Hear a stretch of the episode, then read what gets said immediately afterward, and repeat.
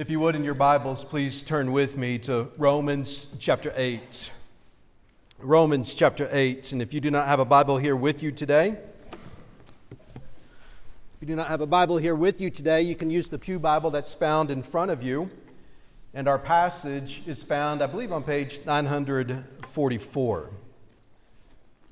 Might be 945. But Romans chapter 8, and we are in verses 28 to 30. It is good to be back here with my church family this Sunday.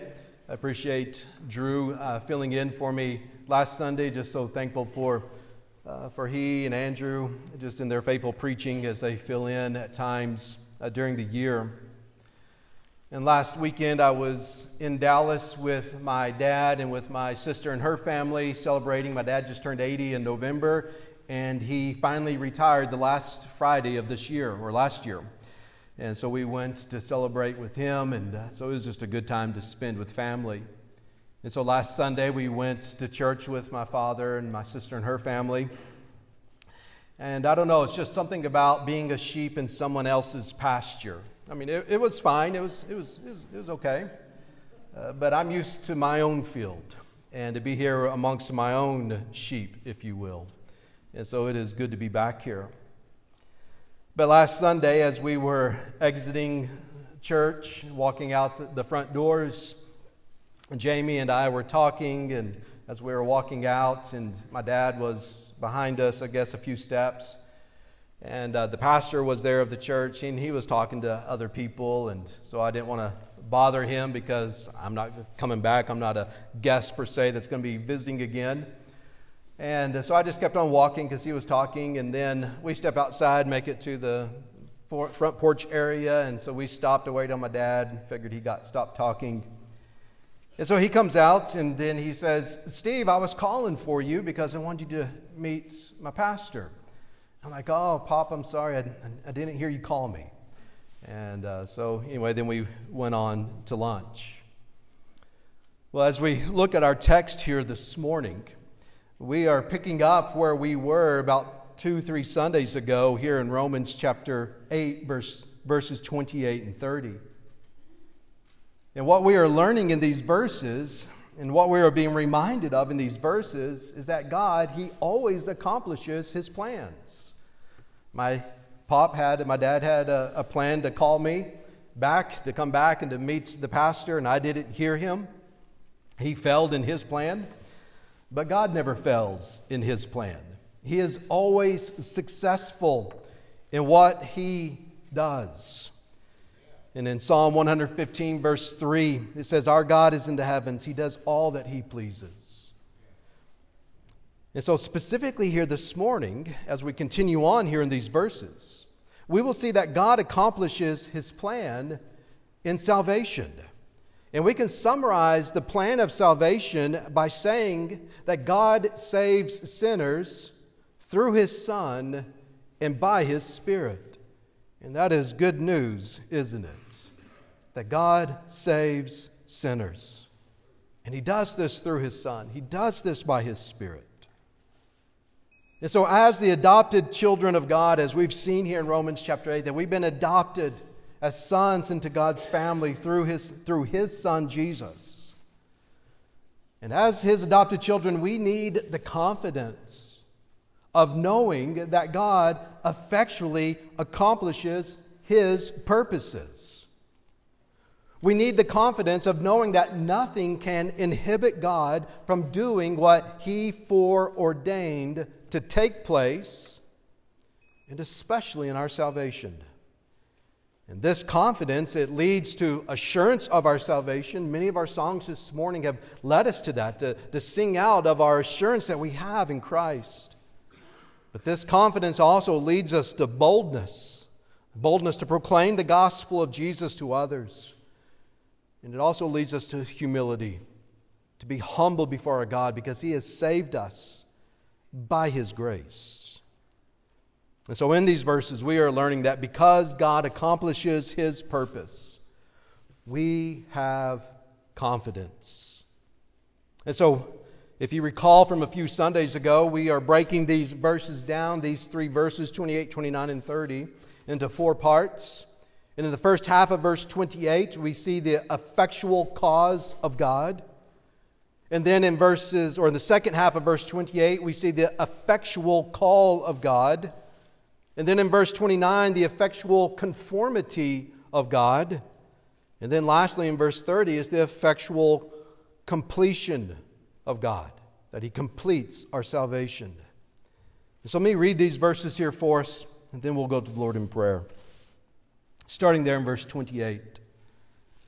We know that for those who love God, all things work together for good, for those who are called according to His purpose.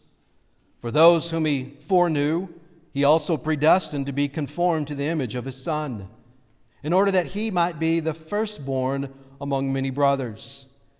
And those whom he predestined, he also called. And those whom he called, he also justified. And those whom he justified, he also glorified. Let us pray.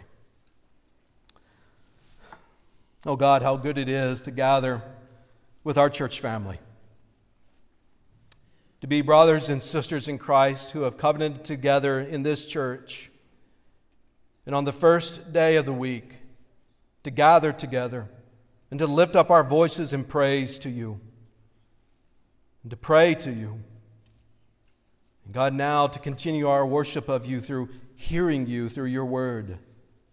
So, God, we pray that your Spirit would lead us in the truth that is found here, that your Son Jesus would be exalted, for he is our good shepherd who calls his sheep to him. So, Father, we pray that your Son would be magnified here in this time. We ask this in your Son's name. Amen. And so, as we were together last time here in Romans chapter 8, we already saw in the first half of verse 28 the effectual cause, or excuse me, the effectual cause of God. And just by way of reminder, what we learn at the beginning of verse 28 is that God effectually causes for his people all things to work for good. I think we know probably verse 28 probably very well that God causes all things for good for those who love him. And as we saw last time in this text, this does not mean that all things are inherently good. Many things that happen to us are harmful, are hurtful.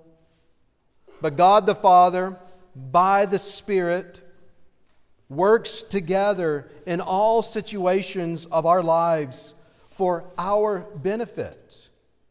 And our benefit is our growth in righteousness. That is our good. And we saw there in verse 28 how Paul begins that verse and really just kind of flows throughout these verses when Paul says, And we know that. Just a wonderful statement of just confidence of assurance. And that's how Paul started this sentence. It is a statement of confident knowledge. The confident knowledge of, of God's sovereign power because He is working all things for our good. But not just sovereign power, but it's also a statement of confident knowledge in God's sovereign will. That nothing happens to us apart from his decree. And those two things always go together power and will. For you see, God does not just have sovereign power to exercise when he wants to, but he exercises his sovereign power to achieve his sovereign will. This is what we have seen throughout history. This is what we see when we read through the scriptures God's sovereign power, God's sovereign will. This is what we have confident knowledge of. And so now that brings us to the second half here of verse 28. And this is the effectual call of God. And what we see here in this second half of verse 28 is that God effectually calls his people to the grace of salvation. And how good God is to do this. Notice what he says there in that second half. He says, For those who are called according to his purpose. Now, this phrase is another description of those who love God. We learned last time there in verse 28 that when it says, For those who love God, that's not a statement of those who might love God more than other people love God. No, that is a statement of all of God's children, all of God's people. For God's love has been shed abroad in their heart by His Spirit. And so all Christians, all children love their Father. And so that statement for all those who love God is a statement of Christians. And here we have another statement of Christians. That is, those who are called, called according to his purpose. Now, the Apostle Paul, when you look at these verses here, he actually gives four descriptions of Christians in these verses those who love God, those who are called, and then in verse 29, we see those who are foreknown, and then those who are predestined. These are all four descriptions of the same group of people God's children, followers of the Lord Jesus Christ. And here, when Paul says, for those who are called, a very literal translation can be put this way those who are being called. And by being called is not meant giving a name to someone. It's not like this is a, a nickname that someone might give to you. I don't know what nickname you had in high school. Have I ever shared with y'all my nickname in high school? I don't know if I want to, um, but now you're curious. Uh, my nickname was Soap in my senior year. I had just moved to Lubbock um, just for my senior year. I was there for six weeks on my junior year, last six weeks, and then uh, did my senior year in high school in Lubbock and of course didn't know many people. And uh, so, seeking attention, I took bars of soap after football practice and would break them on my forehead. I do not recommend that to anyone here today, all right? Don't do as I did in that place. But I did get some friends, and many of them never knew my first name, they only knew me as Soap. But this isn't a nickname. When we talk about those who are called, it's not a nickname that's, that's given. No, by being called, it signifies something that has been done. It signifies action, it signifies intent, and it signifies results. Uh, much like when a mother might step out on the front porch and calls her children to come home. They're out playing in the neighbor's yard somewhere uh, in their neighborhood, and she steps out and she calls to the children to come home. She's not giving them a nickname by calling them. They are the, the called ones now, but that's not a nickname for them. It's what's actually being done to them. Now, as parents know, the children may or may not come, but with God, thankfully, with God, when He calls, when He calls His children, they always respond. God is always effectual in calling His children to Himself. And so, this description of being called, this is something that we find throughout the New Testament. In fact, if you just mark your place here in Romans chapter 8 and, and look back at Romans chapter 1, we see Paul has already used this description. He uses it of himself there in verse 1 of chapter 1. It says, Paul, a servant of Christ Jesus, now here, called to be an apostle, set apart for the gospel of God. Now, when Paul says that he is called to be an apostle, what he's referring to that this is God's purpose for Paul. For Paul to be one of the apostles, to hold that office, that, that special office of apostle that the others held uh, in, the new, in the Gospels when Paul wasn't a part of them. But after the death and the resurrection of Jesus, Jesus appeared to Paul. They're on the Damascus Road. They're called Saul, that was Paul's original name, called Saul to himself. He was called to be an apostle. This was God's purpose for Paul's life. And God effectually called Paul to that office. This is why he was in it. He didn't just get up one day saying, You know what, I think I want to be an apostle. Well, this was God's call upon him. But most of the time that this word call is used, it is used in reference to, to being a Christian. Again, Paul uses this term there in Romans chapter 1, verses 6 and 7. So this is still in the introduction uh, to this letter to the church in Rome. And Paul says there in verse 6, he says, including you who are called to belong to, Christ, to Jesus Christ, to all those in Rome who are loved by God and called to be saints. Called to belong to Jesus. Called to be saints. Well, the Christians that were gathered there in that Roman church, they were called by God to come to his son Jesus, to be saints, to be sanctified in him. We see Paul use this several other times in, in his writings. It's not unique to him, but just two other references. Look over at Jude.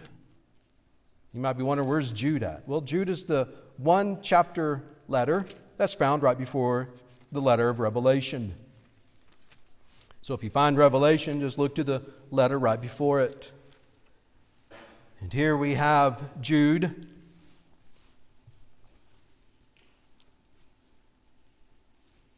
And notice how he begins his letter to the church that he is writing to. He says there in verse 1, he says, Jude, a servant of Jesus Christ and brother of James, to those who are called, beloved in God the Father, and kept for Jesus Christ. Well, that word there, called, is used to signify their salvation. They've been called by God for salvation. Then notice, since we're so close to Revelation already, look at Revelation chapter 17. And here in Revelation chapter 17 and verse 14,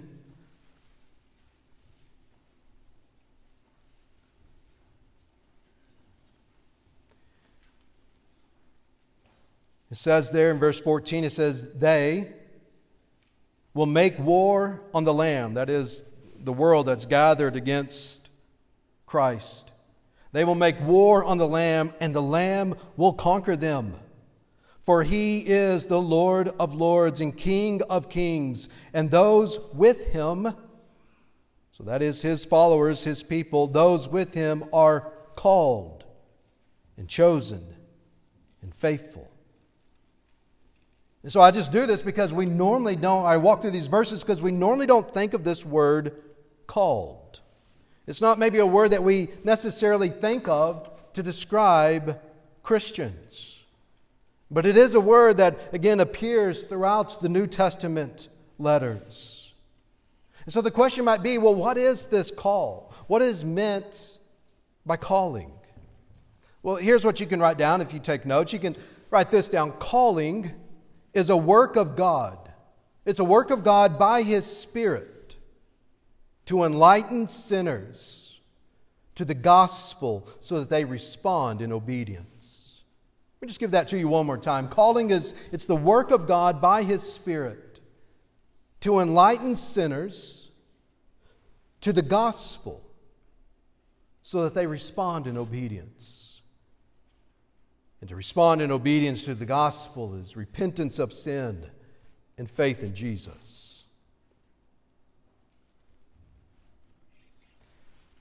And this word call, called, calling, it's a word that appears throughout the New Testament because it reminds us of something. It reminds us that this call of God is necessary. It's necessary for salvation, and it's necessary for two reasons.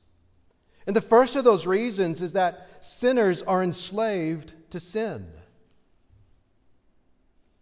We've been talking about being enslaved to sin as we've walked through Romans chapter 6, but this is something that we cannot escape.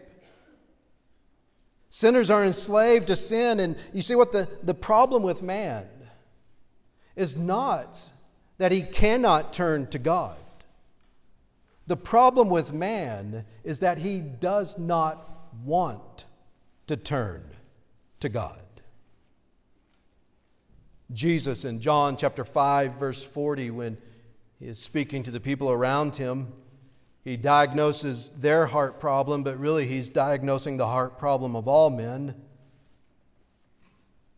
And there Jesus says, in John chapter 5, verse 40, he says that man refuses to come to him. And why does he refuse? Well, mark your place here again in Romans 8 and look back at John chapter 3. The famous chapter in John's Gospel, most, one of the most well-known and beautiful verses of John 3:16, for God so loved the world that he gave his only son and whoever believes in him will not perish but has eternal life. But there right after John 3:16, some verses that maybe are not as well known. We are told there in verse 19, why is it that man does not want to turn to God? Who would not want to turn to God when you know who he is? Well, we are told here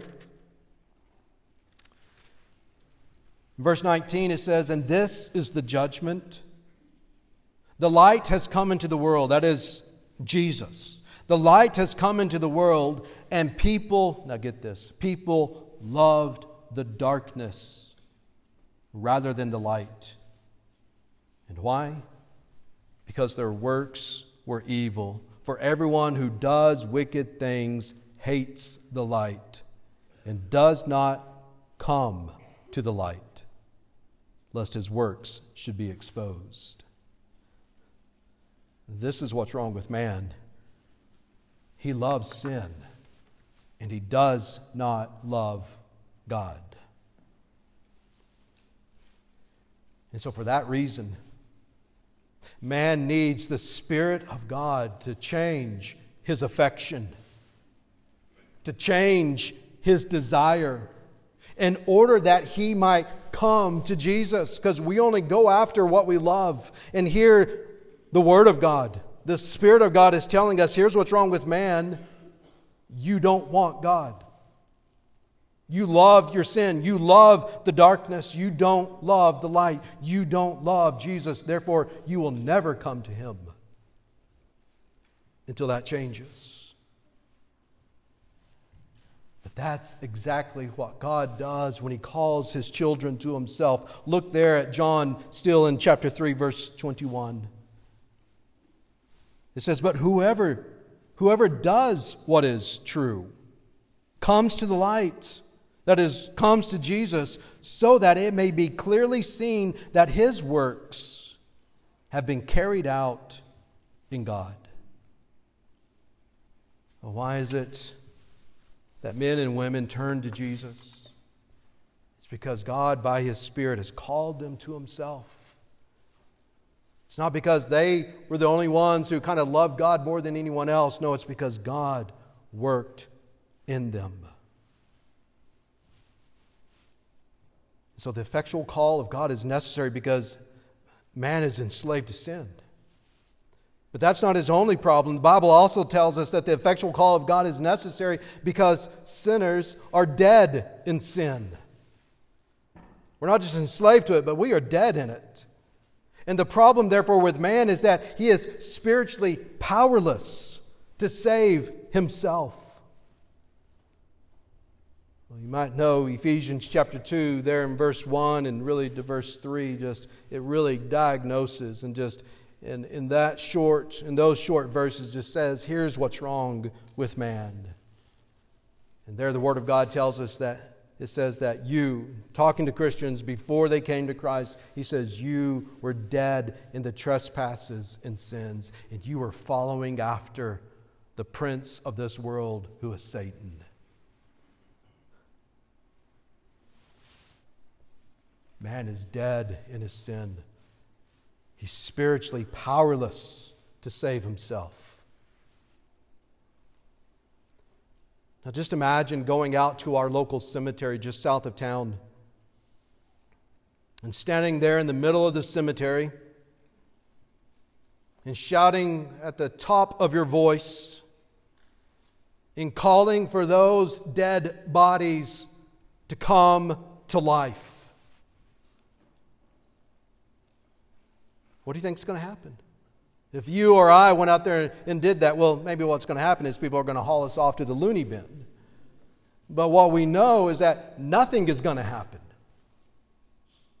Those bodies are dead, they're powerless.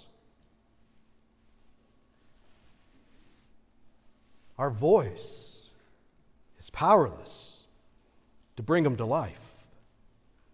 But, brothers and sisters in Christ, the call of God to the dead is powerful. In John chapter 11, a well known story there when Jesus is with Mary and Martha. He finally makes his way to them because Lazarus, their brother, had died four days earlier. And Jesus loved Mary and Martha and Lazarus. They were dear friends of his. And he shows up four days later, and they're all grieving. They're all thinking he's gone. They, they thought before Lazarus had died, and maybe just maybe after Lazarus had died, they thought if Jesus were here then, then he could have done something. But now four days have elapsed. His body's in the tomb. It's hopeless. But you know the story. And Jesus walks out to the tomb with the crowd and he says, Remove the, the, the stone from the opening of the tomb. And they did. And they're probably thinking Jesus is just as crazy as if you and I were to go out to a graveyard. But then Jesus, he calls out with a loud voice and he says, Lazarus, come out.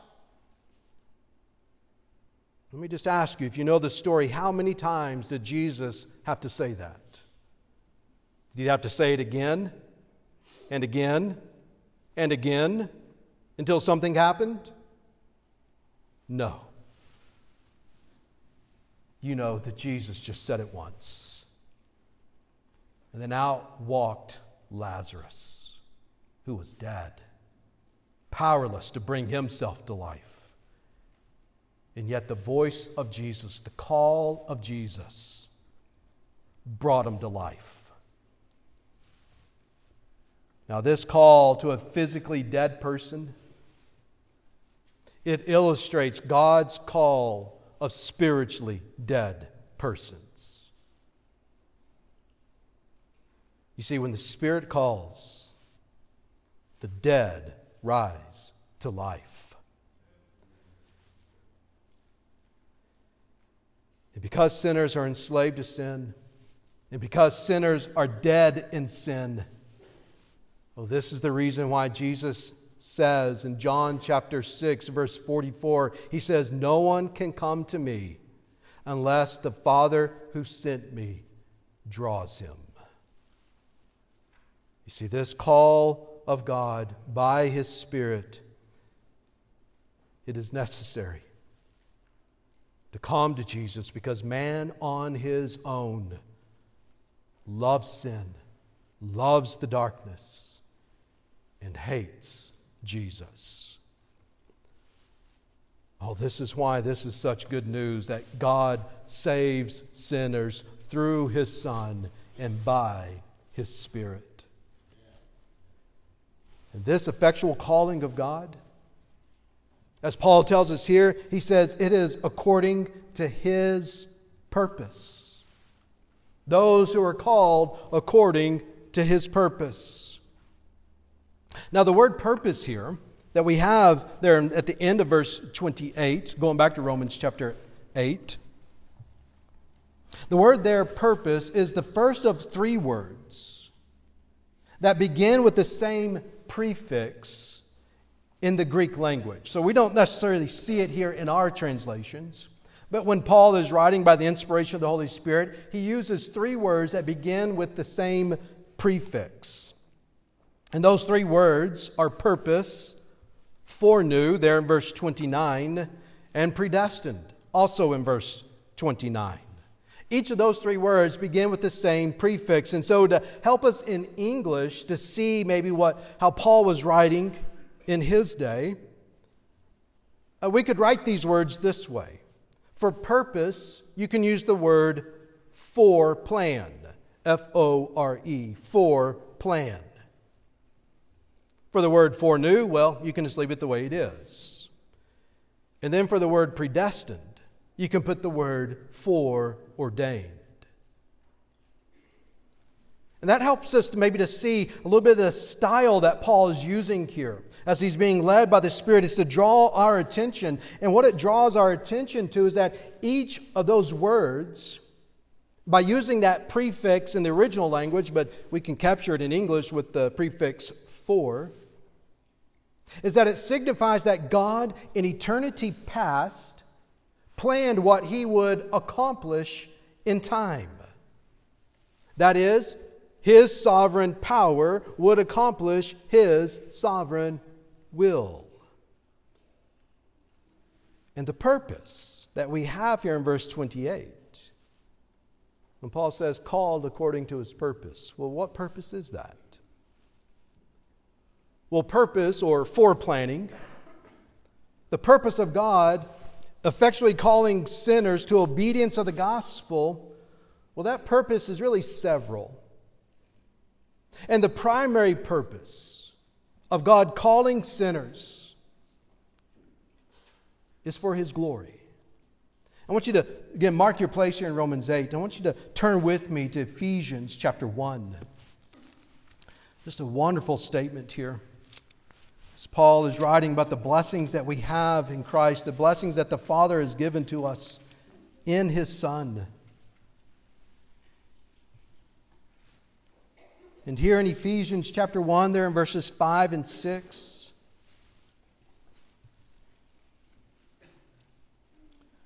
So, again, there in verse 3 Blessed be the God and Father of our Lord Jesus Christ, who has blessed us in Christ with every spiritual blessing in the heavenly places. And, and then basically he begins to list these spiritual blessings that God is to be praised for. And we see there in verse 6 it says, To the praise of his glorious grace with which he has blessed us in the beloved.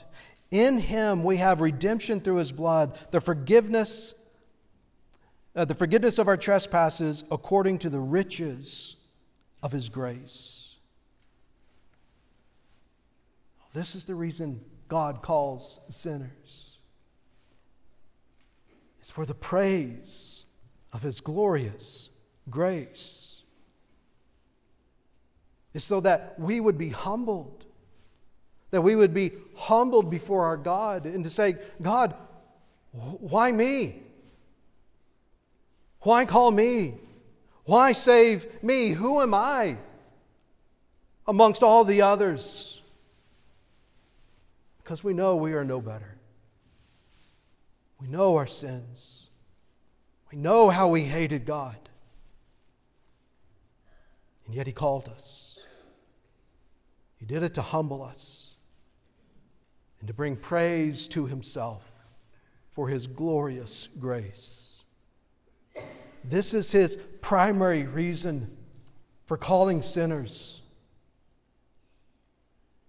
But we see in the next verse there in Romans chapter 8, verse 29,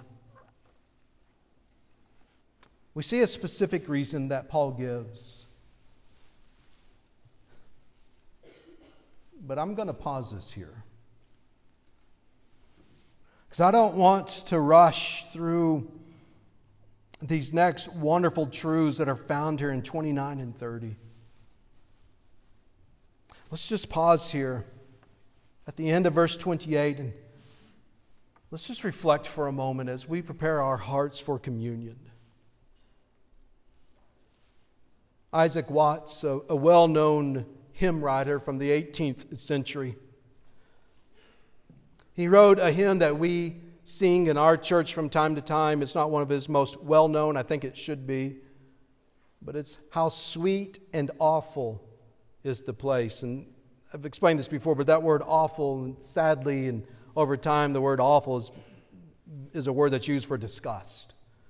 but that is not at all what the word means. Awful is a word to be full of awe, to be full of wonder. And so to be in the presence of God is an awful place. And here in this hymn of how sweet and awful is the place, uh, Isaac Watts is reflecting there on that parable that Jesus used in Luke's gospel when a rich man is holding a banquet and he invites many people to come. He sends out invitations and everyone makes excuses. No, no, no.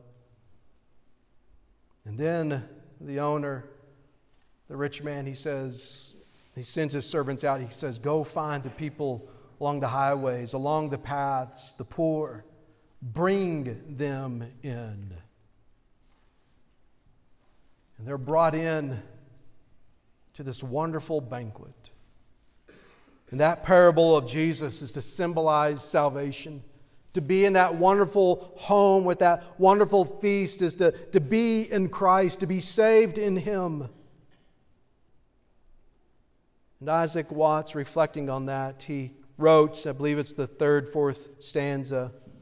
He says, Why was I made to hear thy voice and enter while there's room, when thousands make a wretched choice and rather starve than come? Brothers and sisters in Christ, this should be our heart as well. Why me, O Lord? The answer is it's not because of you. It's because of how good our God is. Turn with me here to John chapter 10.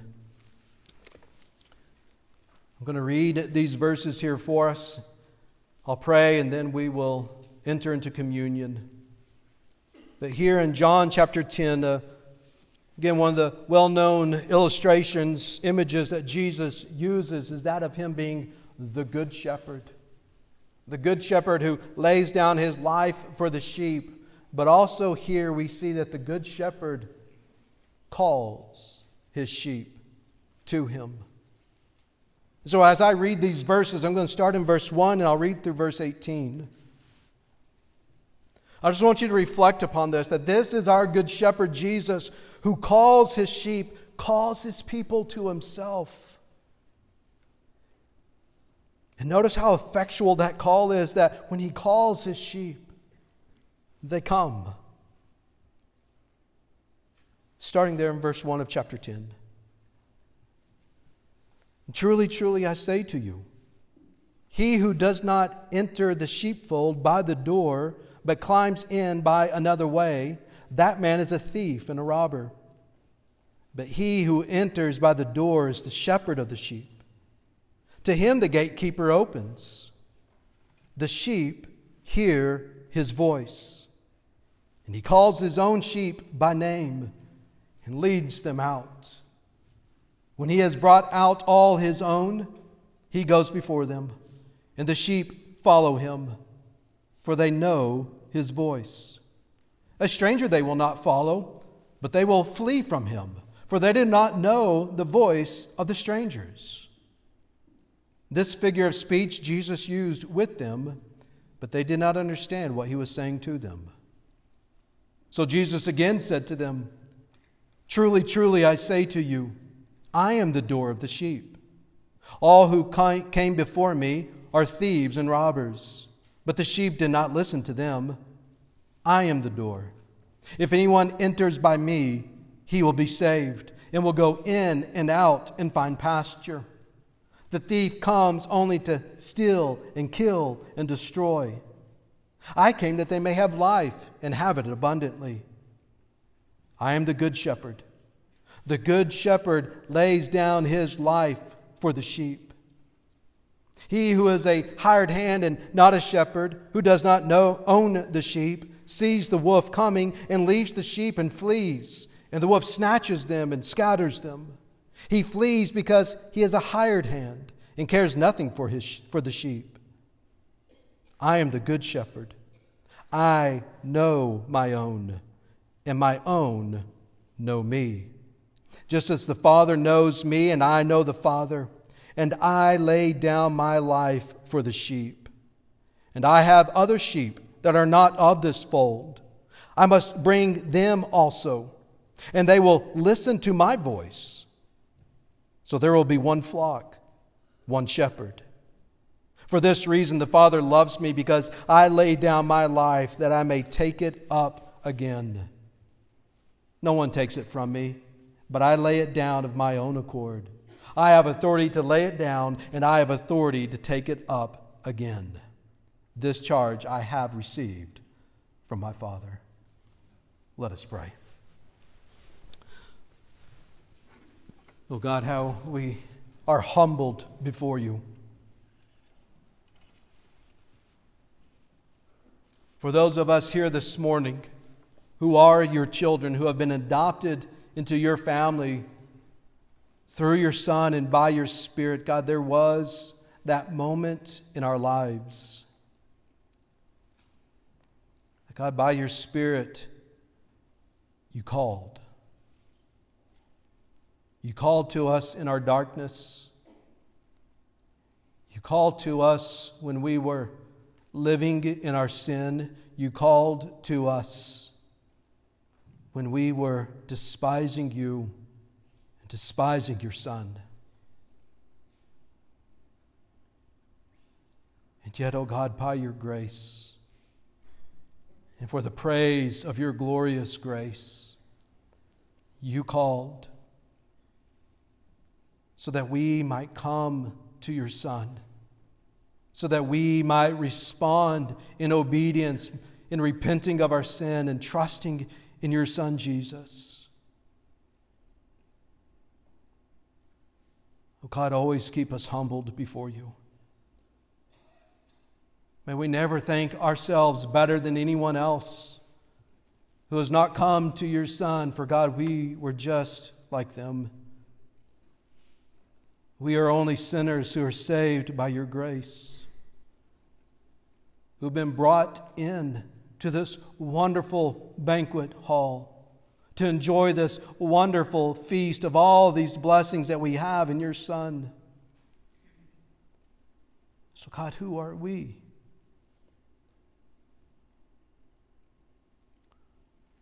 Who are we that we heard your voice? And to enter while there is still room before your Son is sent back and to bring judgment upon this world.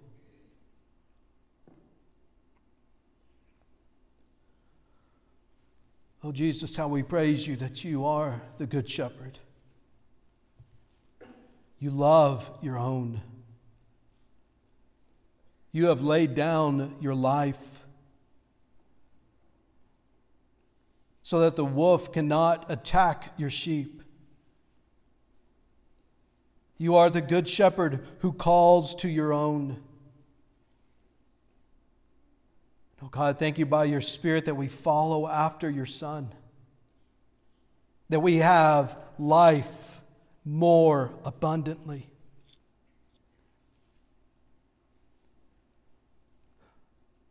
Oh, Father, I pray that if there's a man or here this morning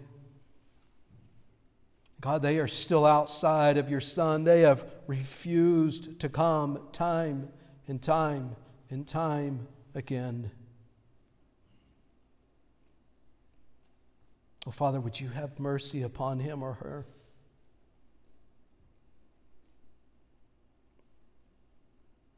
And Father, at this time, oh God, would you open their ears to hear their shepherd call?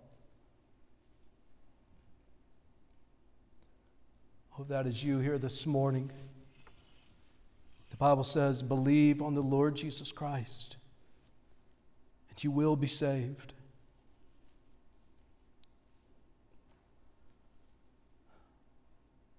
God, as we come to this time of communion, God, I pray that it would be for the good of our souls, to remind us of our Good Shepherd, who has laid down his life for us, who has been raised to life for us and who leads us this very day and one day will return and gather us to himself. We pray this in your Son's name. Amen.